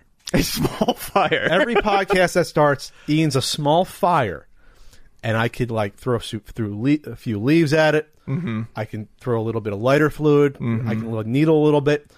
But the, the fire, when it's controlled, it's very powerful because you can focus it on topics. And Ian gets fiery. You got fiery before um, on on the, the ninja topic. Yep. It comes out. You're like, rah! It's not as common as it used to be. No. Um, it's definitely more uncommon, Ian Fire. Um, but, Uncommon fire. but it's like a coiled fire. Now, sometimes that's good though. You know, sometimes a fire gets thrown in my face, and then I have to deal with the, with the singeing. They of- always of tell you not to play with lighter fluid. It can travel Yes. right back up the stream and into your hands. But but Ian is not controllable, No. which is good because the podcast to me works because to me it, it's very it's like a symbiote. It's symbiotic in that we feed off each other, but I don't think one of us is ever totally in control on the podcast. I appreciate that Pat holds the kite string and can kind of bring the topic back down to reality sometimes if need be. Uh, do you fly away sometimes? I fly away all the time. Well, speaking of the Quaker Oats thing, that was a good flyaway. That was a good flyaway. But, good but, but someone still needs to hold on to the kite string. structure. Someone you need to have the structure. Got to make me do the tricks and but, the dives. but you can go towards the sun though, and just you're going to fly towards the sun. I'm a stunt kite. You're a stunt kite? Yeah. Never own it. Come on, Dad. Sorry. I always wanted a stunt kite. Anyway. Okay, that's what I appreciate about Ian. And then Ian usually doesn't sugarcoat, um, which is good. I, I don't sugarcoat. I was I was accused of sugarcoating at one point in the podcast. I think you told me, Ian, or something like uh, you told me one time. I'll never forget this. You said someone accused you of doing my dirty work. You said it to me about four or five years ago, hmm. and I was just like, I don't know. I say a lot of things that people come after me for, and I'm usually the one people come after. You know, Yeah, four or five years ago, it was a little different though too. well, when Ian was on the podcast and, and PewDiePie was doing stupid, stupid things, I, I got a ton of heat for that He's always when I was doing on. stupid things. But no, Ian doesn't do my dirty work. I, I get my own hands dirty. I think sometimes Ian. Uh, what's, what's funny is that when that the, the fire of Ian sometimes holds back when I least expect it. When I don't expect, I want it to go forward, and it kind of holds back. It's, you can't, you can't, you, you can't, you can't predetermine what happens to the fire. I can't control it myself. Sometimes, it goes off. Sometimes it fl- flames in my face. It's happened a handful of times in the podcast, or Ian like uh, wanted to punch me for some uh, reason. Um, but that's what I appreciate about it because otherwise it wouldn't work. I, I don't want to feel like I um, someone can't say something on the podcast. You know, some of the d- best times we on the podcast where me and Ian have, are scrap we scrap really on topics, and, and usually ninety nine percent of the time it stays within the podcast. There's only been a small amount of times where it unfortunately bled out of the podcast, but most of the times it stays, you know, at at this nice half half circle table Yes. that I have here. So, all right, that's what I like about you. And sometimes he does goofy things like that, and I do goofy things. We also have a Q&A. We do Q&A. Not as often as we used to. Oh, we don't do as we still do. We don't do as many topics It's true. because uh, because because uh, it's a weekly podcast. We've got one. Okay. We've got one. And it's from Dad Ass is my boss. The, the, the, The goat. Q and A goat. the Q&A goat. For the 100th episode, I asked how the retro gaming community had changed since starting the podcast. For your 200th episode, I asked how the podcast has changed the both of you. Thanks for an amazing 200 episodes, gentlemen. I think this actually uh, dovetails it uh, from the previous topic uh, nicely. Um, I feel like the thing that has changed about me the most since we've started doing the podcast, and the podcast is partially responsible for it, is I am um, I am not quite the raging ball of emotion that I, I, I used to be. Um, I am calmer uh, about a lot of topics, and my headspace. Uh, I, I I can't get. And I mentioned this in, some way, shape, or form during the 100th podcast. I know I did, but it is something that this is. These are neat milestones for me to be able to look back on and see it. Um, I'm not as angry about things anymore. I'm not as angry about how movies look. I'm not as angry about how faithful things are to the source material. Um, and I do pull some punches uh, these days where I uh, might not have um, in the past. I still stand by things like saying that uh, PewDiePie had a sewage pump for a heart, but I you know, I find myself not saying things like that as often as I could now. There was probably numerous uh, uh, opportunities for me to say something about our friend Tyler Blevins earlier today, and I didn't. I, I, I held it in. Well, you, you you didn't you didn't use any hyperbole. You, you- Yes, I use less hyperbole, um, and I'm just I'm I'm not as I'm not as angry as I once was. Um, and the podcast was is definitely the reason for it, because especially since we moved weekly. I don't. I have to constantly look for topics and read up on topics, and we're constantly discussing things. And if I maintained that level of of of anger um, or fire over everything, I'd be dead. I'd just be far too exhausted. Okay. Um, so I think that has definitely changed me. Well, that, that was a podcast that did that, or are you just getting older? No, I think partially it's the podcast. Like I said, the, my reason for thinking it's partially the podcast is by having to deal with topics like this every week, I've realized that I can't, I can't devote that much of my headspace to that stuff as like like I used to. So- I, I so can't you- get as. I, so I- what you're saying is that I, you- can't get worked up. It, it's unhealthy to get that worked up. And because we're doing this so often, I've learned to just take a step back and walk away sometimes. Just walk away. Walk away. You have your lives. Sorry, doing humongous. Um, so when you were saying, you know, uh, the Ninja Turtles and how horrible it looked back whenever that was five six years ago, um, It looks fucking awful, but if we covered that topic today, you couldn't have that that fu- that the Ian Fire. No, and it wouldn't be remembered either because there, the the fire just wouldn't be there. I'd be like, this looks like shit. It's not for me. And I mean, that's kind of where I'm at. I, yeah, I don't have that fire so much anymore. Um, I didn't even think about, you know, I, I don't, I don't even really think about DC movies anymore. There's barely a thought in my mind. Not many people do. Yes, apparently, apparently none of them do well. well, a couple have, but okay. Um, All right. How how's it changed me? Um, it was important. I think. Remember, I I, quit my day job uh, in July 2012. Uh, I quit it because it was killing me, and I had It's no. been a while. Wah! Oh God.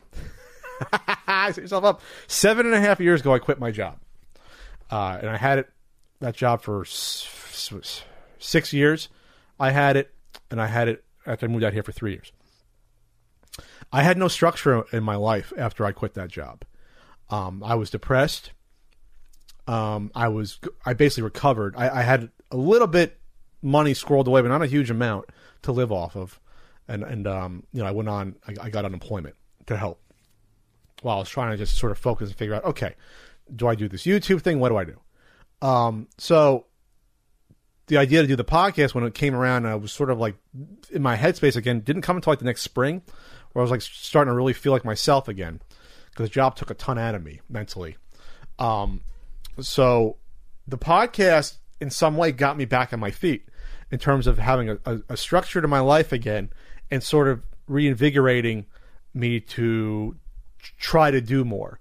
Because yeah, I was still doing after I quit my job. I was doing NES Punk videos and Flea Market Madness and things like that, but those weren't like regular. I was doing like one a month. Um, Wasn't structured. There was no. there wasn't a structure. There wasn't a schedule, and I was still do- outputting them. Go back and I was doing. Them, I looked probably like I was half dead still. Because remember, I was doing. I was doing my, the the most prolific I ever was doing NES Punk videos was while I was working in New Jersey and here. Um, and so I, I needed something to sort of like give me a shot in the arm, and the podcast I think helped that. E- even if it was just something different, that hey, we did it every two weeks, we'll meet and we'll do it. We're, we didn't make any money off the podcast for a year and a half. Yeah, quite some time. We didn't have sponsors for at least a year and a half, two years, and the YouTube views did not shoot up. I remember, I remember in particular, the YouTube views did not shoot up for a year and a half. They didn't start till like 2015. And I said that you know, beginning of that year, I was like, okay, people are starting to to watch. to watch this now. And that was a, a full year before the Coleco, Coleco Chameleon, which was 2016. Wow, that was four years ago. Holy shit! So it gave it gave me structure. Um, it also forced me to to sort of uh, diversify um, and, and realize that I, I could not just be a guy that does videos It, about it forced you to realize what Master P says when he's talking about rap noodles. Um, you uh, need to get yourself some product. Yes, it, the, the CU podcast was a product in some way that was formed, even though we didn't really make money off of it for a while. Can I buy rap noodles yet? Anyway, I thought you were bringing it up on the screen. That's why you had it in front of you. But yeah, it was a good way to diversify. And if, and I, I said to people at the time and to this day that th- I would not be on YouTube or have any sort of online presence still potentially if the podcast wasn't a thing, because the NES Punk videos and Flea Market Madness at the time were not. That wasn't getting it done. Right. It just wasn't. And even if we weren't making the, the, the obviously any cash off of doing the podcast, they were simple to get out. And uh, you know we have a talent for doing it. Doing it obviously. Otherwise, people still wouldn't. And it was a way to keep yourself going. yeah, keep myself busy until things started to align. Another another uh, get yourself some products uh, occurred here and there. Right. You know, and, You got yourself some product. got myself some products. I, I created some some products. Yeah, uh, there. So that's how it sort of changed me, and I think uh, I have calmed down over the years. Uh, but it, I don't know if the, it's a podcast that did that, but um, versus just uh, better mental health issues and taking care of myself and things like that. But anyway, so but uh, thanks for thanks for the uh, the goat Q and A there. Start small and build. Get you some product if you want to be successful. It's nothing like this New Orleans flavor creamy chicken and gumbo. You can cook it on the stove or you can put it in the microwave. Hashtag ownership, hashtag we all we got, hashtag icon, hashtag best So- of the best, hashtag King Kong of noodles? Hmm, okay. So he, he had a, a great little little pump me up little slogan, and then he went into shilling the noodles. Chef Boy RP. I grew up on noodles. Now I created my own brand. Tuesday tip. Think outside the box. Get you some product and expand your brand. We went from rap snacks to rap noodles. God is good. Nothing beats a failure but a try. Okay, Hashtag rap noodles. And I still can't buy them. Uh, okay. And sorry, I'm very. Let- let- I, I want control to the fire right now Yeah, I, I. I want my fucking noodles. All right. And last but not least, we did this at the 150th and the 100th episode. CU podcast memories hashtag. Memories. And click on latest, and you can go top down there or bottom up, whatever. You want to go bottom up? Go- I'm, uh, bottoms up. I'm I'm pulling up Twitter now. Let's go down to uh, let's see, CU podcast memories, and then I'm also going to bring up the Facebook there. So I'm going to go down to February. I'll start down at February 20. Let's see, what's the first one from this year? February 24, uh, 24th. Okay, CU podcast memories, Ian. Well, this is from uh, Goomba Gamer 103. What about option three? What about a jumbo? The jack? Jumbo Jack. That's a recent memory. Yes, that's uh that's that's a big one. Barbecue Dan the Man wanted Ian Stalker Friend Part 3. There is none. Everyone loves to talk about the ranch dressing incident. Uh, you know, take it, live it, love it. Uh, you hold Live on. it! Don't. I, well, I mean, don't live it. Um, my man. All the old uh, game stores and tales from the game store. People like those. Um, the discovery of a happy conclusion to the NES SimCity saga. Uh, oh, that was good. That was what, uh, a year and a half ago? yeah. I so two and a half years ago. I do like uh, a lot of the topics we've done uh, with video game preservation. I like that that's become something we've decided to focus on. Um, You skipped, Sims- a, you skipped a lot, by the way. SimCity in particular was a um, the feel good story. yeah, that was a really good one. That, I- that one was fantastic. And I somehow feel that was a mini turning point in more of the stuff getting preserved. I feel like the more people knew about that was almost lost. I think that kicked some people in the butt behind the scenes. I, I, I that's just my feeling. Sure. it, it, I, there's less and less of these get rich by creating uh, um, repro carts of prototypes. I think it's happening less than what it happened four or five years ago. Sure, I think so too. I think we're I think we're coming around, and there's more. Now people know about it, and now that people know about it, opinion has you know started to gel and solidify. And you know, at once there was you know when people didn't know so much about it, you you, you know there was no public opinion to sway these people who were charging money for this stuff. Sure. You know, without while holding on to it. Uh, I'm gonna go back to the ones it looks like Ian skipped. Um, I think you should do a little spot on the start of the podcast how it came to be. We didn't do a spot at it, but basically, you know, basically Ian and I's conversations at Luna Video Games, two locations, um, turned into the podcast. Yeah, I basically told Pat his um, three hour long uh, hangouts were boring, and we decided to talk on Well, camera. what were three hour long? I mean, I mean the, the random ones I would do. Yes. But there was a, there was a gap in between that and the podcast, though. Sure, and that was kind of like, you know, I think we were talking. You were talking about doing those, and But you never suggested doing being a part of it though until I said let's do it. yeah, I said you should go back and I said you should do a podcast, and then you suggested me. Oh, and that's aren't aren't we happier, better for it? Um, Patch. This is from at M Fest Fest Express. Patch Charlotte Airport bathroom attendant story. That son of a bitch. hey, you 81 year old out there. I'm still. I'm still. I know where you are. I know where you, I know where you work. Pat, Pat, uh, a, a, a- janitor at the airport. Uh, the story was, if you did not hear it, uh, made fun of Pat's sneeze. When it was like uh, 11 o'clock at night and I was exhausted from like not sleeping for like uh, 34 hours, whatever it was, with cancellations, flights, everything. Yeah, I wanted to murder him. Um, this is from at Fat Rat 82, 1982. Uh, favorite You podcast memories includes your Atari VCS coverage, the collection of story, and breaking down what's wrong with the weird world of sealed sealed game collecting. Uh, this is from at Down with OPC. Ian, in general, not knowing the Patreon URL. In general, you didn't do it on this podcast. Didn't know it today.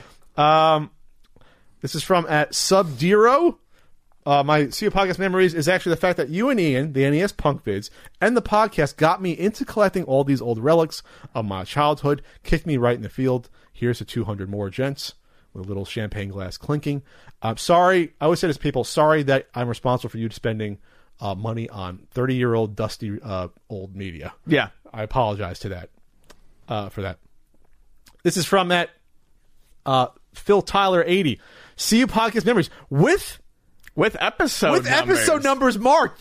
I got to reach out to you. It says like you have us cataloged better than I do. Yeah. Number one sixty eight, Gamer Girl Bathwater. Number one seventy three, The Collectionist. That was live from Long Island Retro Gaming Expo.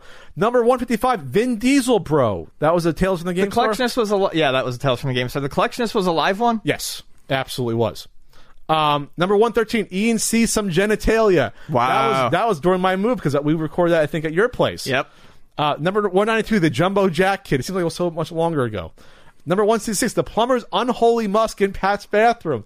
That was bad. Please don't remind me. I can now smell it again.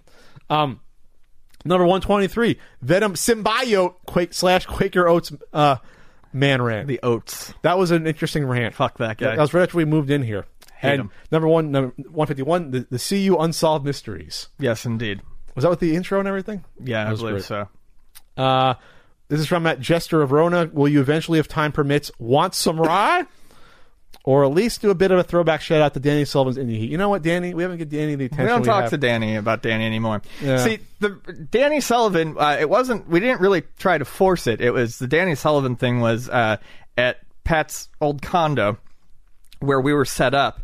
Uh, the eye line for Pat to look at his NES games and see a title. Uh, Danny Sullivan's Indy Heat was just the one that he would catch when he glanced, so that's why it came up, and it made it easy. Uh, now that Pat is far away from his I NES games and anymore. can't see anything, uh, and also we're not talking about NES stuff as much maybe as we used to. Um, But it's right. It's it's an, it's the second row, third or fourth down. That's where it is, though. So Yes. that's, that's where the D's are. So you're right. It would have been like right next to me. Mm-hmm. And that's how Danny Sullivan started. The legend of Danny started. And we had a T-shirt at one point that, that some people bought, which I still. I don't own any of the old T-shirts. I don't own any of our T-shirts. We've had like six now. We don't own a single one. including the limited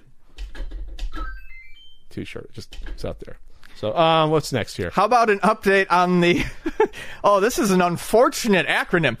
How about an update on the Come Any console, the CU Mini console, The come any. the Come console? Okay. How about an update on the Come console? I feel like that's some product that that we should have. that Ian. is I- some product that we I should I feel have. like we should do that. If we could somehow do it in a legal way, that would be good without having pirated ROMs. That could be something funny. I feel like that's something that we can do. Maybe we can talk to our good friends at Retrobit at, at SoCal uh, Gaming Expo. Say, hey, let's do a CU podcast branded console. It would probably sell. you know, it probably would. That you know what? You know how they did the Retrobit generations. They- they- Yeah. they- we'll do one of those, except it'll be the CU podcast version. what, that. what will be on it? Uh, Mappy Land, yeah, we'll just get all our Danny Sullivan's Danny Sullivan, Clue Uh, Clue Land, Clu Clu Land, all the games with land, All the games with land, all Mappy the Land, all the Clue Mappy Clue. Land. Rolling Thunder. We'll put on that. There hasn't been anybody that have arcade Rolling Thunder on them. Um, I want fat. Uh, want fat. I want Pat to finally fire up the joint he keeps talking about. I never talk about having a joint. I have the I have the Jelly THC ring. I should have did that before the console. Uh, brief review of Solar Jetman for the NES. This is I'm going off of Facebook right now. That- that's why that's why the quality's gone down. Uh, someone's new here. Uh, first, first time listener, first time caller. Um, okay, uh, what's next? Using the phrase wet pizza dough face. Really, I forgot what topic that was. Really, the Pokemon Platinum story as a whole, your dealings with the with the USPS and airport bathroom attendants. Let me tell you something. I, I, I know where the I know where that attendant works. I don't know where he lives. Uh, the post office in Point Loma and Ocean Beach can lick my taint. They are the worst. Worst individuals. Maybe there's a couple of good ones, but the vast majority are horrible.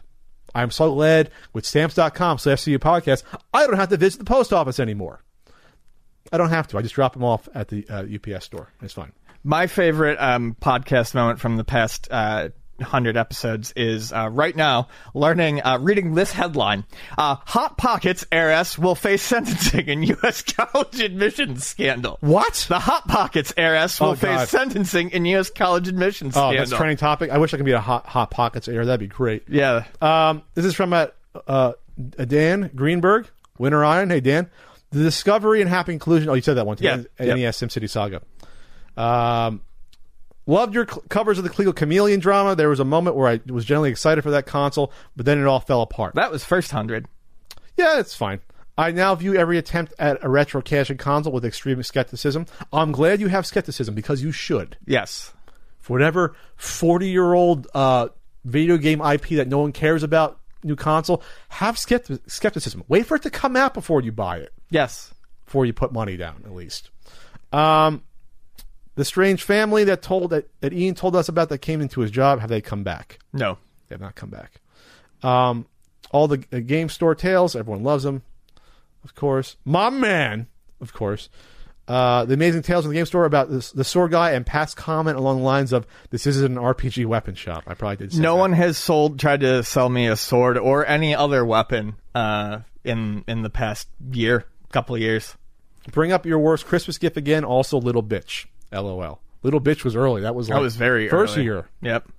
Wow. Uh, Ian dominating the Patreon worldwide web address each and every week. Well, maybe not this week. Happy to give you guys money in exchange for services. I dropped the title to Patreon again this week, unfortunately. and the last one, hands down favorite podcast what two words ranch dressing, of course. And I will close it by also saying that Dick Pound is also trending currently because that is the name of someone. That is uh, the name of an uh, IOC member. Uh, his name is Dick Pound. Dick Pound. Okay. Get down with Dick Pound. Dick down. IOC member Dick Pound says Tokyo Olympic organizers have until late May to see if the virus is under control. If not, you're probably looking at a cancellation. You're to cancel the Olympics? It's fine. No one cares. Nobody, what do you mean no one cares? Two days ago was the uh, three days ago was the fourth anniversary of the Miracle on Ice. Oh one yeah, cares. that's right. The Miracle on Ice was pretty cool. Pretty cool. Pretty cool. Literally the biggest sports event of the 20th century for us. Pretty cool. Um, they, they, they, they can move it. They wouldn't cancel the Olympics. That that's that seems to me just get your shit together just in case because we're all coming here. Um, cancel can't cancel the Olympics. That'd be nuts. Move it somewhere else. Trying to get in L.A. in 2020. All right, any other CU podcast memories of the past hundred? No, no, not that I'm aware of. They went so fast. Well, we did 52 in the past year. Yeah. So the 150th was like January of last year. Um, and then the 100th before that was two. So the 100th was three years ago, So speedy. 2017. Huh? So speedy. Well, we'd be at, if, if these were every week, Ian, we, we'd be at, let's see, Pat math, uh, six and a half years. Let's see. Three hundred something. uh, let's see, six and a half years.